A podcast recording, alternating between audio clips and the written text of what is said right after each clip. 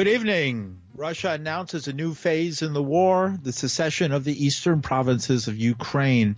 The International Criminal Court and the hypocrisy of the United States. Bojo says, I'm sorry, and Albany distributes money from the opioid settlement. With these and other stories, I'm Paul DiRienzo with the WBAI News for Tuesday, April 19th, 2022. In New York City, United Nations Secretary General Antonio Guterres called for a four-day humanitarian pause in fighting in Ukraine to allow for humanitarian aid corridors during the Orthodox Christian Holy Week. Guterres added the pause would allow the safe passage of all civilians and the delivery of life-saving humanitarian aid to people in the worst affected areas such as Mariupol, Kherson, Donetsk, and Luhansk. Today, I'm calling for a four-day Holy Week humanitarian pause beginning on Holy Thursday and running through Easter Sunday, April 24th, to allow for the opening of a series of humanitarian corridors. The humanitarian pause would provide the necessary conditions to meet two crucial imperatives. First, safe passage of all civilians willing to leave the areas of current and expected confrontation in coordination with the International Committee of the Red Cross. Second, Beyond humanitarian operations already taking place, a pause will allow for the safe delivery of life-saving humanitarian aid to people in the hardest hit areas such as Mariupol, Kherson, Donetsk and Luhansk. The United Nations is ready to send humanitarian aid convoys during this period to these locations, and we are submitting detailed plans to the parties. I call on Russians and Ukrainians to silence the guns and forge a path to safety for so many at immediate risk.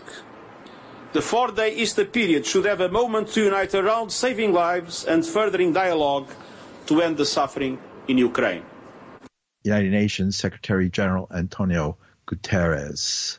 During recent peace talks, Russia has demanded Ukraine declare itself officially a neutral country, providing guarantees that it will never join NATO. Meanwhile, the Russian government says it's starting the next stage of its military operation in Ukraine to fully liberate the two provinces it calls the Donetsk and Lugansk People's Republics. Russian Foreign Minister Sergei Lavrov made the announcement during an interview on the program India Today. We are not up for the regime change in Ukraine. We have said this repeatedly. We want the Ukrainians themselves decide how they want to live further in a way which would not repeat the Minsk agreements. When they did decide that they don't want to do anything with the coup leaders who immediately said that they are against anything Russian, culture, language, everything which these people cherished, and then they were uh, promised uh, something by the European Union and uh, cheated. So we want the people to be free to decide how they want to live in Ukraine. This, this uh, operation in the east of Ukraine is uh, aimed, as was announced from the very beginning, to fully liberate the Donetsk and Lugansk republics. Another stage of this operation is beginning, and I'm sure this will be a very important moment of this entire special operation. Tactical nu uh, nuclear weapons, will Russia ever use them? To Ask Mr. Zelensky. We never mentioned about this. He mentioned this so his uh, intelligence must have provided him with some news. I cannot comment something which uh, a not very adequate person pronounces. He says many things. And depends depends depends on what he drinks or what he or, or, what he smokes. He says many things. There would be no change uh, for the uh, Europeans and other countries who buy our gas when they frozen the Russian uh, assets in dollars and euros and yen and pound sterling for the amount of more than 300 billion euros or dollars. Those were mostly the money kept in Western banks after we received payment from the Western countries for our gas deliveries. In other words, they paid us and they stole the money from us. Russian Foreign Minister Sergei Lavrov raising the question what has the Ukrainian Prime Minister been smoking? Moscow launched a military offensive on Ukraine in late February after recognizing the independence of the region known as Donbass. Meanwhile, President Joe Biden, British Prime Minister Boris Johnson, and Canadian Prime Minister Justin Trudeau pledged to send more artillery weaponry to help Ukraine in its confrontation with Russia. White House Press Secretary Jen Psaki said during a 90 minute video call Biden coordinated U.S. efforts with its allies to further impose severe economic costs to hold Russia accountable. Pentagon spokesperson John Kirby says military aircraft are part of a package including heavy artillery being sent to Kiev without getting into what other nations are providing, that they have received additional platforms and parts to be able to increase their fleet size, their aircraft fleet size. I think I'd leave it at that. Platforms and parts. Platform is an airplane in this case. They have received additional aircraft and aircraft parts to help them get more aircraft in the air. And that's John Kirby, the Defense Department spokesperson. The uh, defense minister of Russia said earlier today that it's the United States that is prolonging the war. Uh, just last week, President Joe Biden announced a new $800 billion package, which included for the first time howitzer artillery units, as well as more drones and other weapons, and headed for Ukraine. In related news, Russia seized its first town in eastern Ukraine as part of a fresh assault that Ukraine has described as the Battle of the Donbass. In related news, Minnesota Representative Ilhan Omar has called for the United States to join the International Criminal Court, saying that America's refusal to join is antithetical to our commitment to human rights. Omar fled her home country in Somalia to escape a civil war when she was eight years old. She introduced bills last week that would also codify the Office of Global Criminal Justice and repeal the Hague Invasion Act, which prohibits the United States from assisting the International Criminal Court. The United States has long kept the court at arm's length, a position hardened under the Trump administration. But now the Biden administration has shifted its position on the ICC after the United States Senate last month unanimously passed a resolution encouraging member states to petition the ICC or other appropriate international tribunals to take any appropriate steps to investigate war crimes and crimes against humanity committed by the Russian armed forces. Senator Lindsey Graham, Republican from South Carolina, introduced a resolution. The ICC has been created over the past uh, 20 years by countries with independent judiciaries with jurisdiction over the most heinous war crimes uh, uh, such as genocide, crimes against humanity, and aggression. It's mostly prosecuted uh, African leaders who amassed reputations for brutality during various civil wars in the 1990s and early 2000s. But the court has recently been looking into allegations of United States war crimes in Afghanistan. The United States has refused to join the ICC, as has Russia, leaving both nations out of the court's jurisdiction. Nevertheless, defense attorney and law professor Marjorie Cohn says it's time for the U.S. to join as well.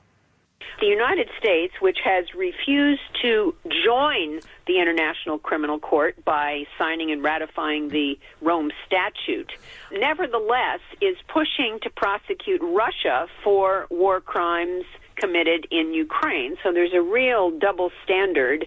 And on March the 15th, the U.S. Senate unanimously passed a resolution encouraging member states of the ICC to petition the ICC or other appropriate international tribunals to investigate war crimes and crimes against humanity committed by Russia. And Lindsey Graham, who was the introduced this resolution says this is a proper exercise of jurisdiction. This is what the court was created for. And yet the U.S. has consistently tried to undermine the ICC. But a unanimous U.S. Senate voted to use the ICC to prosecute Russia. And one of the really interesting things, Paul, is the first whereas clause of the Senate's resolution condemning Russia, and it says, quote, whereas the United States of America is a beacon for the values of freedom, democracy, and human rights across the globe, dot, dot, dot. This is a 100 senators signing on to that in spite of the U.S. wars of aggression in Kosovo, Iraq, and Afghanistan, and the commission of U.S. war crimes all over the world. The U.S. has committed many war crimes to the point where they've even admitted they call it collateral damage. In 2020, the ICC launched an investigation into possible war crimes and crimes against humanity committed by U.S. as well as Taliban leaders in Afghanistan. But when the new chief prosecutor of the ICC came on board, he narrowed the scope of that investigation to only limit it to Afghan or ISIS leaders. A get out of jail free card. It was a political decision, and yet there is documentation that the U.S. government committed torture, which is a war crime, and killed civilians with U.S. drone strikes in Afghanistan. Likewise, the Biden administration has continued the U.S. policy to oppose the pending ICC investigation into Israeli war crimes in Gaza, expressing serious concerns about the ICC's attempts to exercise its jurisdiction over Israeli personnel. And the former chief prosecutor of the ICC conducted a five year preliminary examination and found a reasonable basis that war crimes were being committed in the West Bank, including East Jerusalem and Gaza. And she initiated that preliminary examination six months after Israel's 2014 so-called Operation Protective Edge, in which military forces killed 2,200 Palestinians, nearly one quarter of them children, and more than 80% civilians. Is it possible in the real world for a court and justice to be anything but a political pawn? The ICC is not the only place where war crimes can be prosecuted. There is a doctrine called universal jurisdiction, which many countries, including the U.S., have used to prosecute foreign nationals for the most heinous of crimes. That is an option for aggression and war crimes.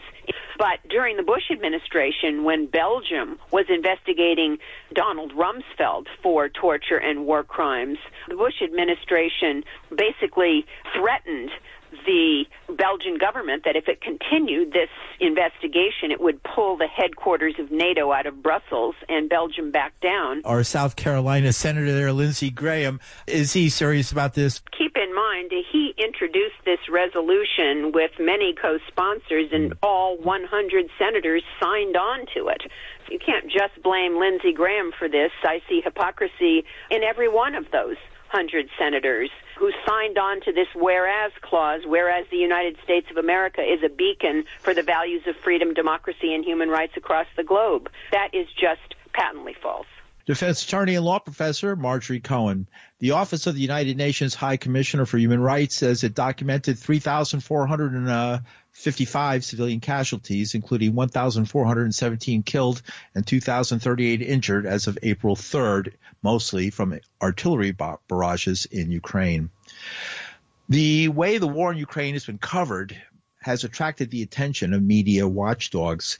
The Tyndall Report monitors the weekday nightly newscasts of the three American broadcast television networks, ABC World News, CBS Evening News, and NBC Nightly News.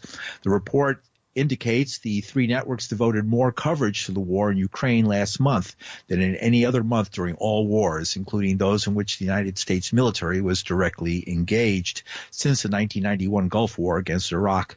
The only exception was the last war in which the U.S. forces participated in Europe, the 1999 Kosovo campaign. Jim Lobe is senior advisor and contributing editor at Responsible Statecraft. Essentially found, to my surprise, was that the Ukraine coverage during the month of March, which is the first full month of the war, is greater than any war that has taken place since the Gulf War of 1991.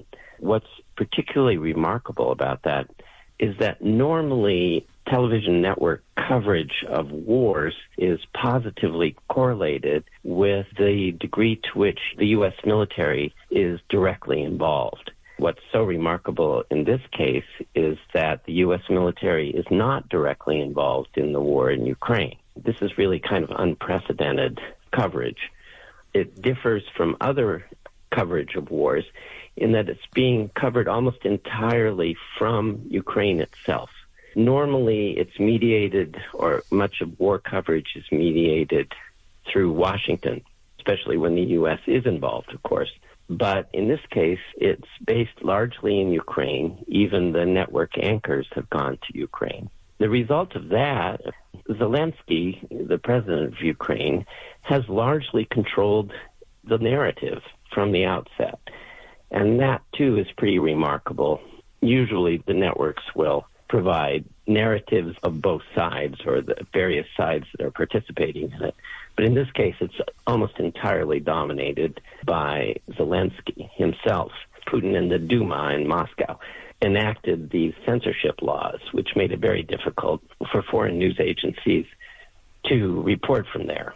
Zelensky is a young, smart guy who knows more about the media than Putin does, or that the U.S. and Russia are are eyeing each other over this chess table called Ukraine, and Ukraine's about to get pushed to the floor that's definitely a factor. I think there are other factors at work as well, but that's it's a war that's that can be reported from a relatively comfortable place. That is to say, you have this terrible humanitarian situation that has been created by Russia's invasion. Um, but there are terrible humanitarian catastrophes, really, in several parts of the world. And in some respects, you can say that the catastrophes have been worse. And I'm thinking, for example, of Yemen or Afghanistan after the U.S. withdrawal or Ethiopia, situations in which literally millions of people's lives are very much at risk. I think it's easier for people here to identify with these people that they look like a lot of people here and their lifestyle is is also somewhat similar and yet they've become refugees overnight. People in some way can certainly sympathize, if not empathize, or not themselves feel somewhat like this could happen to me. Whereas in Ethiopia or Afghanistan, or people dress differently, they look different. It's a different response. What is the significance of this for the way wars are going to be fought? What does it mean? There, that the American public gets a certain view of the world, and a lot of that is mediated through the three networks. And judging by their coverage of Ukraine in March, the American people will get a lot of coverage of Europe and Ukraine. And that's going to shape how they perceive threats in the world, and that has major consequences. The narrative has been so pro Zelensky will make it much more difficult for the Biden administration to resist calls to do more than they already have. And that, I think, could lead to an escalation, which could become very, very dangerous. Jim Lobe is senior advisor and contributing editor at Responsible Statecraft. And in in British news, British Prime Minister Boris Johnson apologized to members of parliament today after being fined by police for breaking coronavirus restrictions in a scandal known as Partygate.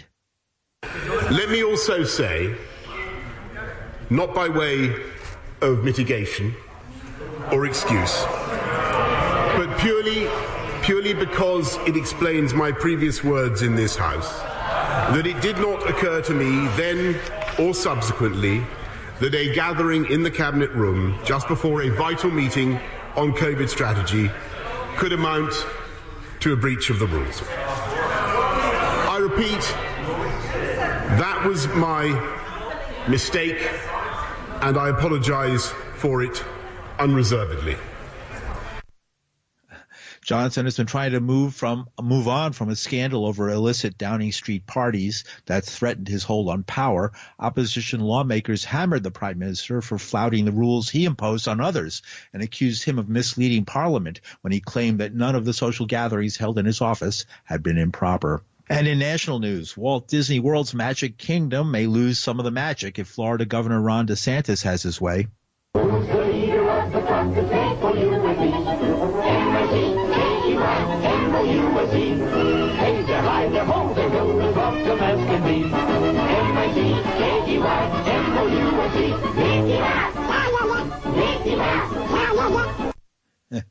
Years before Cinderella Castle opened, the creator of Mickey Mouse, Walt Disney, proposed to Florida lawmakers his Disney World Entertainment Resort in Orlando should have governing authority over the land. In 1967, the state granted the company the establishment of the Reedy Creek Improvement District to govern property that would eventually become Disney World. The collection of theme parks covers nearly 30,000 acres in Central Florida, has 77,000 employees, at its height had 60 million visitors a year. That was knocked down by COVID to 20 million, but according to Disney watchers, attendance is roaring back to larger than pre-COVID levels.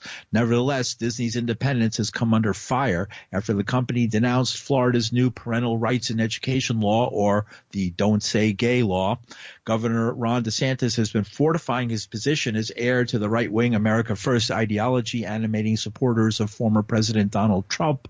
Part of that has been DeSantis's taking on Disney World. Yesterday, he announced the legislature would be considering stripping Disney of its governance power.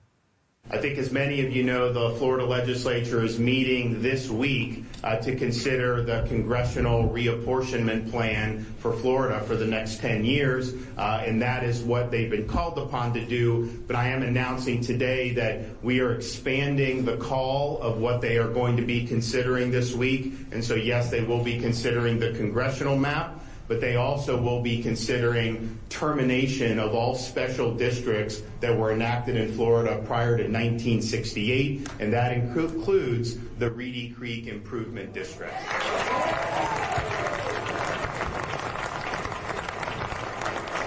Florida Governor Ron DeSantis. Representative Spencer Roach, who represents Fort Myers, wrote lawmakers have met twice to talk about repealing the Reedy Creek Improvement Act. Roach said if Disney wants to embrace woke ideology, it seems fitting that they should be regulated by Orange County. And Philadelphia has become the first major United States city to reintroduce mandatory masks to protect against COVID-19.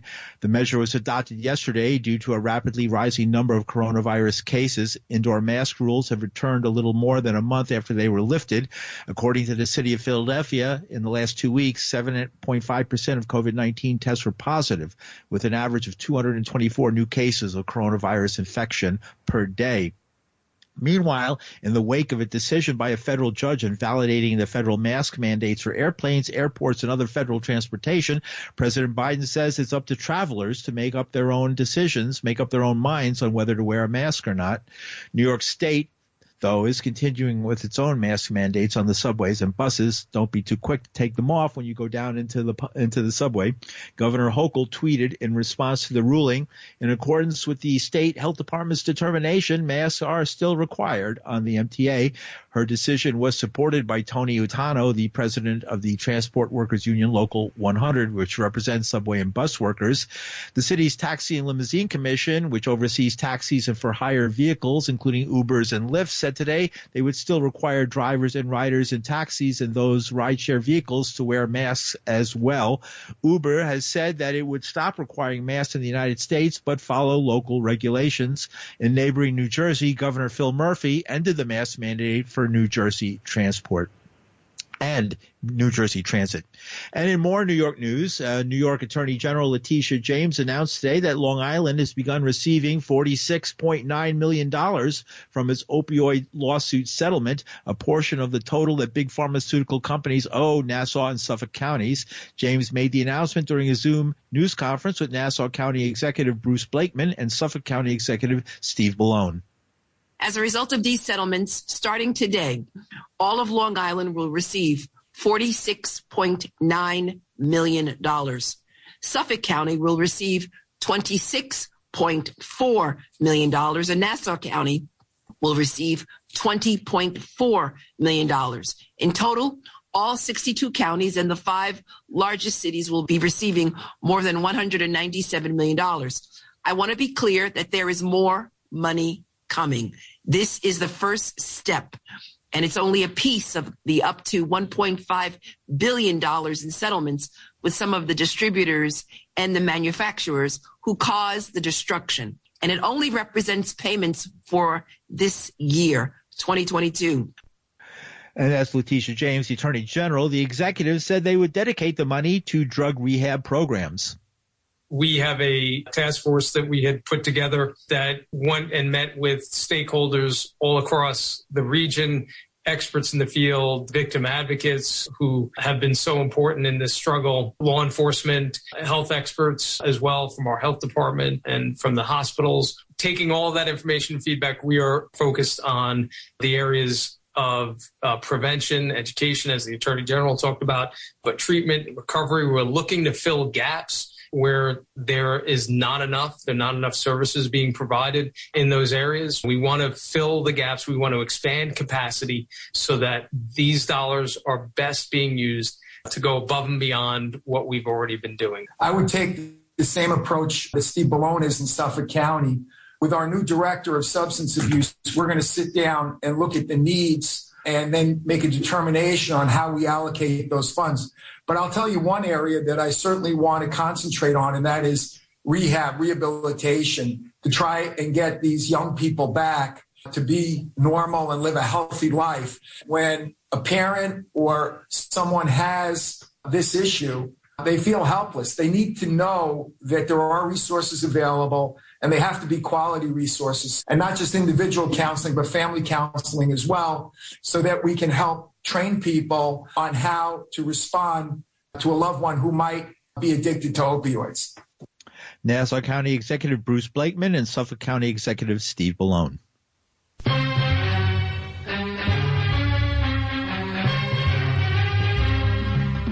And that's some of the news for Tuesday.